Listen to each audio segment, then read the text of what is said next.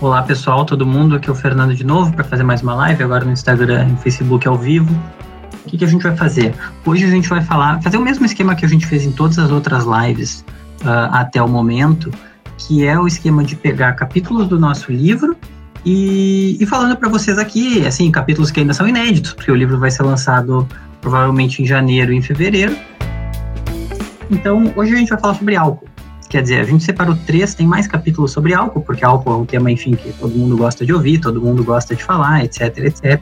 A gente pegou três dos capítulos sobre álcool do livro, um deles que fala sobre minimização de danos, quer dizer, bom, a pessoa vai beber de qualquer maneira. Vamos dizer que a pessoa bebe e não vai parar de beber. Então, como é que pode fazer para beber um pouco menos, ou sentir menos ressaca, ou, assim, da forma mais saudável possível, continuar bebendo de vez em quando?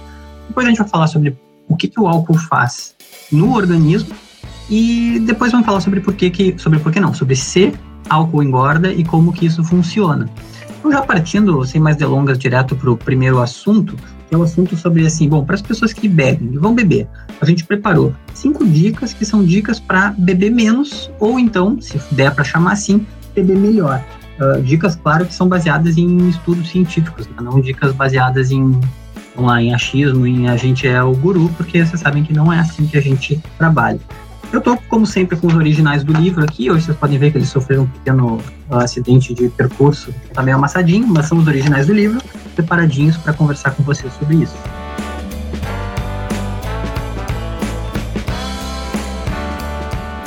Primeira dica, que é uma dica muito interessante de um estudo da Universidade de Bristol de 2015. Usar copos retos e beber sentado.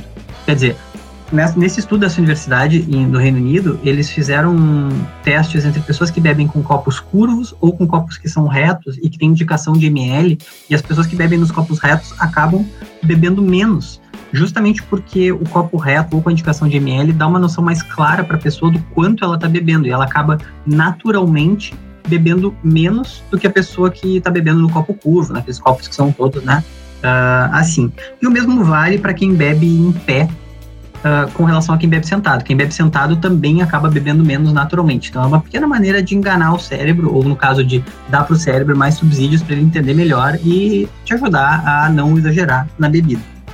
Outra coisa para diminuir os sintomas da ressaca: bebidas claras geralmente dão menos ressaca que bebidas escuras. Isso acontece porque bebidas escuras, tipo vinho tinto, ou uísque, ou conhaque, têm maiores concentrações de uma substância de, ou de substâncias que se chamam de congêneres. Dá para procurar na internet para vocês verem melhor como é que isso funciona. Mas esses congêneres, eles aparecem no processo de fermentação da bebida, então todas as bebidas de alguma maneira têm, porque é no processo de formação do álcool também. E eles estão mais presentes em bebidas escuras e eles são diretamente relacionados aos sintomas da ressaca. O Everton dizendo, primeira regra não beber, segunda regra se beber, beba pouco, e terceira regra, porre de vinho uma desgraça. Essa foi boa. Uh, as bebidas claras, como cerveja, vodka ou vinho branco, têm menos congêneres, então concentrações iguais, vamos dizer, de vodka ou de whisky, o whisky tende a dar mais ressaca que a vodka. Claro que depende do organismo, depende de tudo, mas enfim, como regra geral, bebidas escuras, para quantidades iguais, obviamente, vão dar menos ressaca do que bebidas claras. Número 3, deixar bebidas doces como segunda opção. Essa é bem óbvia, né? Porque uma bebida doce, uma caipirinha, uma pina colada, esses drinks que são mais cheios de açúcar, eles são docinhos, vão fácil e tal. A pessoa acaba bebendo mil vezes mais do que se estivesse bebendo uma coisa que não fosse tão doce assim. E além disso, ainda tem toda a questão de que uma pina colada é quase como comer uma mousse ao mesmo tempo que está bebendo álcool, né? Tem também todo o efeito da ingestão exagerada de doces que a gente está fazendo junto com a ingestão de álcool então, quer dizer, aí tem o combo do, do que deve ser evitado, né? Número 4, também bem importante de pensando nessa ótica de, de tentar não exagerar, uh, pensar na localização, quer dizer, onde a gente está bebendo. Normalmente a gente acaba bebendo, aquela história que se fala no, nas coisas de desenvolvimento pessoal, de que a gente é a média das cinco pessoas à nossa volta, uh, ah, para bebida vale a mesma coisa. Se a gente está num lugar em que todo mundo está bebendo muito, o nosso grupo de amigos exagera muito na bebida, todo mundo à nossa volta está exagerando, a chance de a gente fazer a coisa moderadamente é mínima.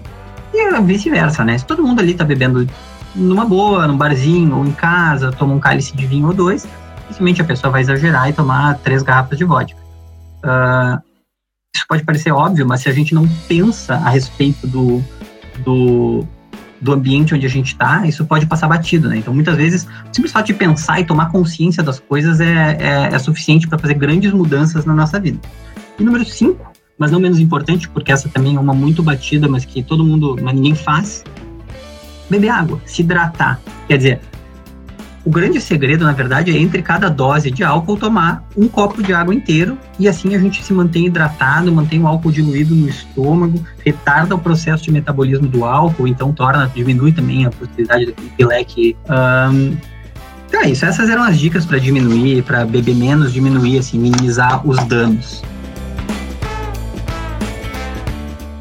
Falando agora sobre o álcool e o que que. Ó, a Luciana Paulinho falou: que legal, você que faz a voz das matérias. Sim, sou eu que faço a voz das matérias. Uh, uma coisa que eu sempre gosto de deixar claro, sempre que alguém faz esse comentário, eu faço só a voz. Eu, eu participo na redação, nos roteiros, mas eu. Mas tem, não sou eu que desenho, tem toda uma equipe por trás de profissionais, tanto de nutricionistas quanto educadores físicos, que participam também na pesquisa para a redação dos conteúdos. Quer dizer, nós somos uma equipe muito grande, todo mundo acha que que, que assim, é um projeto de uma pessoa só e que essa pessoa sou eu, mas na verdade não, eu sou só um pedaço pequeno de uma engrenagem grande que está rodando para poder fazer esses conteúdos. O João Luiz está perguntando tem uma equipe de quantas pessoas. Na autoridade fitness, especificamente, agora deve ter talvez umas 10 pessoas envolvidas, mas tudo o que a gente faz, quer dizer, autoridade fitness, o Extreme 21, o Prana Yoga, uh, agora deve ter umas talvez 35 pessoas envolvidas, assim, de uma maneira ou de outra na produção dos conteúdos é bastante gente. Então, agora falando sobre o álcool, o que o álcool faz no organismo, segundo capítulo do livro, que se chama O que o álcool faz no seu organismo. Está ele para vocês verem os originais, marcadinhos. Primeiramente, assim, o álcool ele é absorvido pelo organismo, 20% do álcool é absorvido no estômago e todo o resto do álcool, ele passa pelo intestino e vai para o fígado ser metabolizado. E por isso que o álcool faz tão mal para o fígado, quer dizer, a maior parte do álcool que a gente toma acaba sendo metabolizado pelo fígado, e aí o álcool acaba causando cirrose e tal, etc, etc. Isso todo mundo sabe. Uma taça de vinho ou um copo de cerveja levam em torno de uma hora para ser metabolizados pelo fígado, mas isso depende também do tipo de bebida. Quanto mais concentrada é a bebida, uma dose de tequila vai ser absorvida mais rapidamente, por exemplo, do que um copo de cerveja, mesmo que sejam quantidades iguais de álcool. E se a gente comeu antes de beber, também com o estômago cheio, o processo a absorção do álcool vai acabar sendo mais lenta também. E é por isso que aquela história que todo mundo fala de beber de barriga vazia uh, faz, faz o, o, o, efeito do álcool bater muito rápido. E isso é verdade, assim, não é, não é só lenda, é uma coisa que, que tá, faz parte do mecanismo fisiológico do, do álcool. O que, que quer dizer tá bêbado? Tá, tá bêbado é o seguinte, a analogia que a gente usa no livro, que é uma analogia que eu achei muito bacana, então eu vou reproduzir para vocês aqui, é uma fila de banco. Quer dizer, a fila de banco tem pessoas que querem ser atendidas no banco, assim como a gente tem álcool dentro de nós querendo ser metabolizado. O banco só tem dois caixas, então ele tem capacidade de atingir, de, de atender duas pessoas por vez.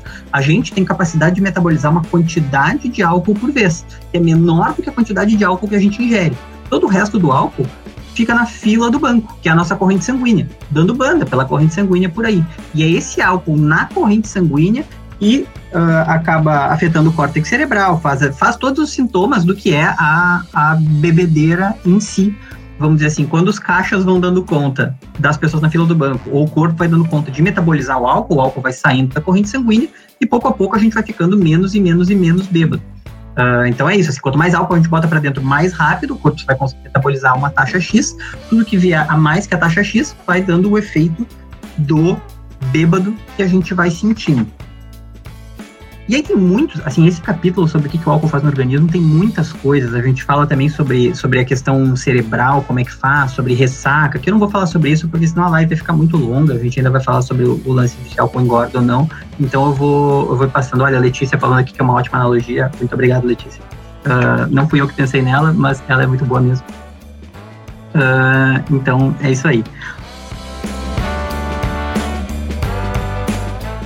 Que eu vou trazer aqui nessa live sobre coisas uh, que a gente colocou no livro, que, que eu acho que são muito interessantes, uh, são as, o que, que o álcool, os efeitos do álcool, as diferenças do efeito do, do álcool para homens e para mulheres ou entre diferentes etnias. É um subcapítulo que chama Gênero e Etnia, que é baseado em uma série de estudos científicos, além de dados do NIAAA, que é o Instituto Nacional de Abuso do Álcool e Alcoolismo, em inglês, né? National Institute of Alcohol Abuse and Alcoholism. Que fala, por exemplo, o seguinte, ó, mulheres, que, que é uma coisa que, vamos dizer assim, talvez esteja, faça parte da experiência empírica de, de todos nós, mas mas é uma coisa que se apoia no conhecimento científico. Então, assim, mulheres levam mais tempo para processar o álcool que o homem. Isso significa que os caixas do banco das mulheres demoram mais tempo para atender os, os clientes do banco do que para os homens. Além disso, uh, o homem, os homens em geral têm uma tendência a ter mais massa muscular do que as mulheres proporcionalmente. E o que, que isso significa? Significa o seguinte: o álcool ele ele, ele é ele se distribui no organismo em todos os lugares onde tem água. Então ele se dilui dentro também da musculatura, só não se dilui dentro da massa gorda. Como as mulheres têm mais massa gorda, elas têm menos tecidos com água que os homens proporcionalmente.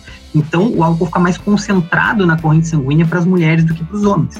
Então, esses, essas duas coisas distintas, o fato de processar mais devagar e o fato de ter mais massa gorda, então a, o álcool se concentrar na, nas regiões onde tem água da mulher, faz as mulheres sentirem muito mais rápido os efeitos da bebida do que os homens. Além disso, ou, ou talvez associado a isso, um outro artigo do NIA e também uma, uma pesquisa da Universidade de Illinois dizem que as mulheres têm maiores alterações sensoriais e cognitivas comparadas aos homens. Isso em linguagem, isso em português quer dizer que as mulheres sentem mais os sintomas da bebida, mais os sintomas da bebedeira ou do, né?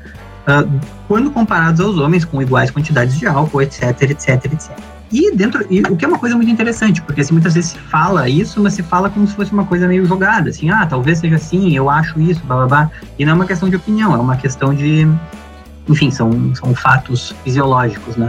O Breno tá perguntando onde é que pode uh, onde é que pode comprar uma camiseta do Extreme 21. Elas, por enquanto, não estão à venda, em breve vão estar, então segura um pouquinho. Quando tiver, a gente vai avisar com certeza. E o Everton dizendo que conhece umas meninas que são exceção à regra. Uh, claro, é verdade. Isso é uma outra coisa que, assim, em todos os lugares, ao longo do nosso livro, em todos os artigos também, uh, como nessa questão do álcool, a individualidade fisiológica faz muita diferença também. Então, tudo que a gente vai falar aqui são generalizações, inclusive quando a gente vai falar sobre se o álcool engorda ou não, tem um pedaço que é sobre isso também. São generalizações e, e não se aplica necessariamente a cada indivíduo, porque a individualidade biológica faz muita diferença nessa hora, como em todas as horas, né? Assim, na verdade, tudo que a gente fala uh, são generalizações e não necessariamente vai se aplicar para todas as pessoas. O álcool é uma delas também. Uma outra questão que a gente preparou aqui que é muito interessante é a diferença entre grupos étnicos. Quer dizer, se há ou não há uma diferença no metabolismo do álcool para diferentes grupos étnicos. E o que tem na literatura científica que a gente encontrou é que sim, uh, existe. E nesse sentido, existe, por exemplo, assim, índios americanos têm mais chance de desenvolver alcoolismo dependência uh, alcoólica, né, quando comparados a caucasianos ou asiáticos. Isso uh, é um estudo da Universidade da Califórnia que diz, isso é por causa da seguinte razão, são enzimas chamadas álcool desidrogenases, que são as enzimas que estão envolvidas no metabolismo, na absorção do álcool, uh, que, assim, esse grupo de enzimas, o pool de enzimas tem uma composição diferente de acordo com os diferentes grupos étnicos. E isso faz com que realmente haja uma diferença no metabolismo e na relação do organismo de cada pessoa, de acordo com o seu grupo étnico, com o álcool, né? Uma, uma, outra pesquisa da Universidade da Califórnia entre coreanos e chineses diz que coreanos têm muito mais tendência ao alcoolismo do que chineses. E uma pesquisa de Harvard, muito interessante, tem aquela lenda ou aquela coisa que se diz de que o consumo moderado de uma taça de vinho por dia faria bem ao coração, etc, etc, etc. Tem um pouco de controvérsia quanto a isso, tá? A gente não vai entrar muito nesse assunto, tem um pouco de controvérsia quanto a isso. Tem gente que diz que sim, outras pessoas dizem que não tanto. Mas esse estudo encontrou benefícios moderados ou associados ao consumo moderado de álcool americanos brancos e europeus e não para americanos afrodescendentes, justamente por causa da diferença na ação dessas ADH, álcool desidrogenases, de acordo com o, o, a bagagem genética de cada uma das pessoas. E aí tem uma taxa de absorção de álcool distinta e isso faz com que a, a relação do organismo com o álcool seja diferente. Então, nesse caso, é uma diferença bem pontual, assim, claro que é um estudo só, teria que ter mais estudos, teria que ser uma análise, etc. Mas, enfim, é um dado para se levar em consideração. Pô, para americanos brancos e europeus se encontrou um resultado e para americanos afrodescendentes um resultado totalmente diferente. Quer dizer que, assim, existe uma, existe uma tendência de que o grupo étnico faça uma diferença nesse sentido. Claro que isso é de um ponto de vista totalmente também uh, qual a relação de uma pessoa com álcool naquele momento, né? Não tem a ver com, com coisas sociais e, e fatores vamos dizer assim, a questão do, do, do, alcoolismo nas sociedades, ela é obviamente multifatorial e, e, tem uma questão de uma herança social e cultural, assim, que, que não dá para que não dá para negar. Então, é claro que a gente não está querendo aqui fazer nenhum tipo de apologia a nada, mas é um resultado interessante de se pensar. E justamente dentro dessa ótica também, sobre o lance do benefício, que é o gancho era agora uh, o gancho era agora falar sobre uh, se a bebida alcoólica faz bem ou faz mal e se dá para dizer isso. E o que a gente escreve no livro, e é a nossa posição de verdade, é que é delicado falar de bebidas alcoólicas como, como uma coisa que vai fazer bem ou vai fazer mal. Uh, não, é, não é sensato generalizar conclusões de estudos que foram feitos sobre isso uh, e aí a gente chegar e dizer para vocês, cara, vamos lá, pode beber ou então não pode, papapá. E ó, o, a, a, o Paulinho Lucena falou: Isso é verdade, estou no exterior e fico mais elevado mais rápido do que eles. Uh, considerando que a gente bebe as mesmas doses. É, pode ser, pode ser que tenha alguma coisa a ver com uma questão genética mesmo. Pode ser que não, mas pode ser que sim. Uh, tem indícios de que pode, que isso pode fazer sentido, né? Aí, indo para indo o último assunto da noite, que é sobre se o álcool, no fim das contas, engorda ou não engorda, né? Que é uma coisa que todo mundo nos pergunta também. Não adianta, né? A gente fala sobre muita coisa, a gente fala sobre muita coisa, às vezes assuntos mais difíceis e, e mais, vamos dizer assim, uh, densos, e tenta trazer coisas que não estão aí sendo ditas pela, pelo mainstream para para vocês, mas essa é uma pergunta que sempre volta, quer dizer, todo mundo bebe, todo mundo de alguma maneira quer emagrecer ou não quer engordar ou se preocupa com isso. Então, assim, todo mundo bebe não, isso não é verdade, né? Mas quase todo mundo bebe e bastante gente também quer perder peso. Então, esse é o combo mágico das perguntas que a gente recebe, se álcool engorda. Então, a gente resolveu fazer um capítulo só para isso. O capítulo se chama Álcool Engorda, está aqui nas minhas mãos. Eu vou falar um pouco sobre o que, a gente preparou nele também agora. Uma coisa que que assim, também dentro dessa, dessa questão do álcool engorda, que às vezes as pessoas não falam é o seguinte, todo mundo fala, ah, cerveja é pão líquido, porque é puro carboidrato e tal, blá, blá, blá. E é verdade, é mesmo. Só que o álcool, o álcool, a substância etanol, ela por si só, ela é super calórica. Quer dizer, carboidratos e proteínas têm 4 quilocalorias por grama, tá? Gorduras têm 9 quilocalorias por grama. O etanol tem 7 quilocalorias por grama. Então, assim, é uma, é uma substância calórica. Aí o exemplo, por exemplo, é uma caipirinha com açúcar. Uma caipirinha com açúcar tem 310 calorias por dose. 310 calorias por dose. Uma caipirinha sem açúcar, se fizer com stevia ou com eritritol ou com, sei lá, qualquer outro desses adoçantes, vai ter 170 calorias por dose. Quer dizer, é mais da metade das calorias que tem na caipirinha, elas não estão no açúcar, elas estão no álcool. Isso, uma bomba calórica, é verdade. E aí o que, que acontece? Então, assim, as calorias do álcool, elas também são absorvidas no corpo de uma forma diferente do que as calorias dos carboidratos, das proteínas e das gorduras. Como é que isso funciona? Também não vou entrar em muitos detalhes aqui, porque é um assunto que, que assim, falar de bioquímica é uma coisa um pouco maçante, né? Mas uh, o ciclo de Krebs, que é, o, que é o, ciclo de energia do organismo, o álcool, ele é quebrado em acetaldeído e depois em acetato. E aí, então, ele entra no. Isso, o Matheus Valadão perguntou se é só álcool hoje, hoje é só álcool. A gente está fazendo live sobre vários assuntos, então em outros dias vai ser outros assuntos. Ele entra no momento do ciclo de Krebs que, tipo assim, o corpo acaba considerando o álcool como uma fonte de energia prioritária e ele metaboliza o álcool enquanto o álcool está disponível antes dos carboidratos, gorduras e, e, proteínas, por causa da forma como ele, como ele é metabolizado. Significa então que se tiver uh, algum tipo de glicose livre na corrente sanguínea, ela não vai ser absorvida enquanto o álcool não for absorvido também, e isso pode acarretar que ela acabe, acabe sendo acumulada né, a mais por isso. Pode, né? Isso na teoria, não necessariamente isso também se reflete com outras pessoas, não necessariamente se reflete. O Everton Lopes está dando detalhes aí. Boa, isso aí. Isso não necessariamente vai se refletir para todo mundo da mesma maneira. Aí tem alguns estudos interessantes. Tem um estudo da, da, da, Universidade de Copenhague, University Hospital de Copenhague, que estudou a incidência da barriga de cerveja. Quer dizer, o consumo moderado alto de cerveja está ou não associado à incidência de uma maior circunferência abdominal. E eles chegaram à conclusão de que sim, está associado a uma maior circunferência abdominal. Quer dizer, uh, tomar cerveja de fato aumenta a barriga. E isso é, muitas vezes é tratado como piada, as pessoas fazem piada de, ah, meu Deus do céu, aqui, barriguinha de cerveja e tal, como se fosse engraçado, mas cada vez, primeiramente não é engraçado, tá? E segundamente, uh, a circunferência abdominal, hoje em dia se sabe que ela é um indicador de saúde muito importante, muito mais importante do que se pensava antigamente, porque ela sozinha, que assim, a, é a, a quantidade de gordura visceral que a gente tem, de gordura abdominal, ela está diretamente relacionada a riscos de aumento de pressão arterial, diabetes e colesterol alto, uh, que são que, que aumentam o, que são fatores de risco para doenças cardiovasculares.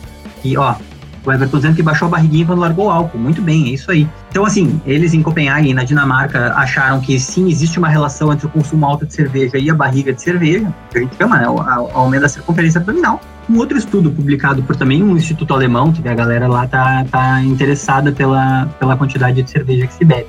Chegou à conclusão de que sim, que tem uma correlação positiva entre o consumo de cerveja e o aumento da gordura abdominal, mas que, assim, o consumo, ah, o aumento não se dá só na região abdominal, quer dizer, está associado ao aumento da gordura corporal total e, por consequência, da gordura abdominal. Então, assim, na verdade, a barriga de cerveja é só um pedaço, tudo está dentro da mesma, do mesmo pacote. Segundo o German Institute of Human Nutrition de Potsdam, eu não sei dizer o nome da segunda cidade, Potsdam, Heilbronn, mas eu não sei falar alemão, então talvez eu esteja falando uma bobagem. E aí, assim, outra coisa muito interessante, falando sobre assim, o que é um consumo baixo? Quer dizer, ah, o importante é beber moderadamente, beba com moderação. O que isso significa? Quer dizer, dá pra gente medir, porque a ideia simples, é para dar uma recomendação assim, baseada em alguma coisa científica.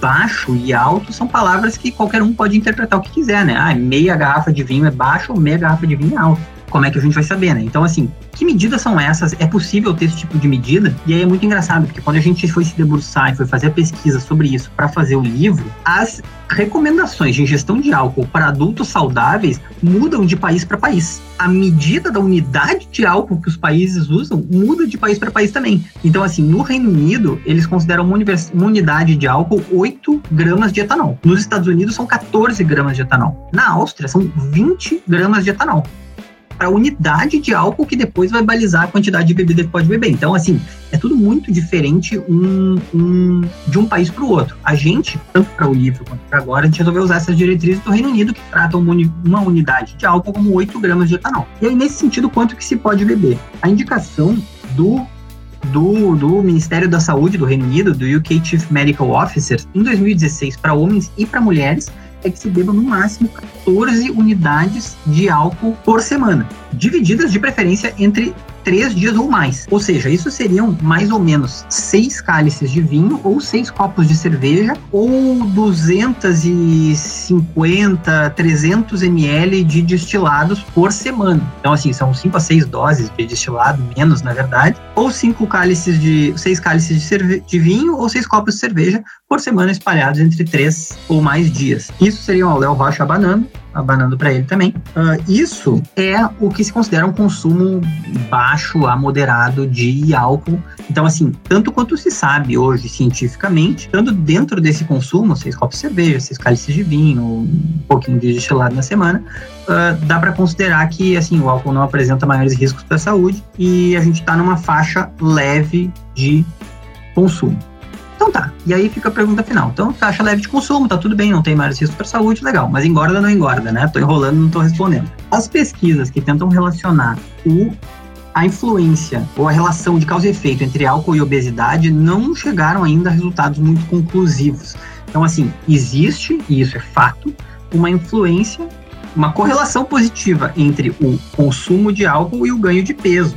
Porque o álcool tem uma influência, por causa das razões do ciclo de Krebs, que a gente falou antes, porque ele é uma coisa calórica, ele influencia no, em que a gente termine cada um dos nossos dias com um balanço calórico positivo. A gente ingere muito mais energias, que, mais calorias do que a gente ingeriria normalmente, e são calorias vazias, ele não tem função nutricional nenhuma. Então, assim, a gente vai precisar dos nutrientes mesmo assim, acaba ingerindo calorias vazias, acaba o dia com um balanço calórico positivo, acaba engordando no longo prazo. Então, assim, essa correlação, ela existe. Mas o álcool tá, tem uma correlação direta com obesidade, e aí a resposta de um estudo de 2015 do, de, um, de, uma instituição chamada Healthy Active Living and Obesity Research Group, quer dizer, um grupo de pesquisa focado em obesidade e em qualidade de vida, indica o seguinte: um consumo moderado a alto, quer dizer, mais de 14 unidades por semana de bebidas alcoólicas, está relacionado com ganho de peso. Mas o consumo leve ocasional que a gente falou antes não está. Então, pessoas que têm um estilo de vida saudável e que bebem um pouquinho de vez em quando, não precisam também, a gente não precisa entrar nesse terrorismo nutricional de dizer, nossa, isso aí é o fim do mundo para você, não sei o quê. Cada um faz as suas escolhas, claro que dentro da moderação, né? Fora da moderação é melhor, eu acho que, repensar um pouco os seus hábitos. Mas então, assim, sem. sem... O Gustavo também comentando que tá vendo o cara que faz a voz dos vídeos. Sou eu, faço a voz dos vídeos, é verdade. O conteúdo todo tem uma baita equipe que faz, a voz é a minha voz. Então é isso, galera. Assim, sem, sem querer, a gente tem muito uma, uma linha muito, uh, muito clara de não fazer terrorismo nutricional, tentar ao máximo ser ponderado, não dizer assim, não ter que beber nunca mais, Uh, ninguém vai morrer por tomar uma cerveja aqui ali, tomar um cálice de vinho aqui ali. Uh, exatamente, o Everton tá dizendo uma vez por semana. Tudo certo, entendeu? Desde que uma vez por semana não vai ser um porre, vai ser de leve, como ele mesmo disse. É isso aí. Então, assim, sem terrorismo nutricional, sabendo tudo o que faz no organismo, consumo alto vai fazer ganhar peso, vai aumentar a gordura abdominal, vai trazer uma série de outras consequências, se exagerar demais a cirrose, aí tem consequências muito piores, né? Uh, consumo moderado, abaixo, cada um vive a sua vida feliz. Às vezes o que não faz tão bem pro corpo, faz bem pro espírito. É bom ter isso em, ter isso em mente também, porque senão tudo que a gente ingere acaba virando um, um suplício. Uh, e isso também não é legal. Tem uma coisa que chama ortorexia, se eu não estou enganado, que é justamente isso de tratar os alimentos como uma coisa totalmente funcional e não como uma questão de prazer que tem envolvida com a nossa vida. Isso, cálice de vinho é uma taça, exatamente, é isso aí. Em, em ml, não sei, um cálice de vinho, tem que procurar o, o, Deixa eu ver se a gente escreveu aqui. A, a Carla me fez uma pergunta que, que me pegou. Não sei quantos ml tem numa taça de vinho. Uma taça de vinho é uma taça de vinho. Aqui diz 76 ml de vinho é 8 gramas de etanol, 6 cálices de 250 ml. Eu tinha a resposta, cara. É isso aí. Então, assim, 6 cálices de 250 ml são taças. Uh, viu? Nada como ter eu tô a colinha preparada. Colinha muitas vezes salva vidas. É isso aí, pessoal. Muito obrigado pela atenção de vocês. Espero que vocês tenham gostado. Falamos bastante, várias coisas sobre álcool. Eu pretendo gravar um episódio do podcast sobre isso, discutindo mais ou menos as coisas que a gente falou aqui. Uh, se aprofundando em algumas coisas mais, porque, porque o Guto Santana perguntando se um alimento tem poder de engordar ou só o superávit calórico tem esse poder. Superávit calórico, a balança calórico. Um alimento sozinho, dentro, fora de um contexto maior, ele pode fazer mal por outras razões, mas ele não tem essa, uh, não tem esse, esse poder. Então é pessoal. Assim, tomara que vocês tenham gostado. Muito obrigado pela atenção de vocês. Uma boa noite. E no episódio do podcast eu pretendo, uh, pretendo discutir essas coisas com um pouco mais de, um pouco mais de aprofundamento. Beijo no coração de todos. Tchau, tchau.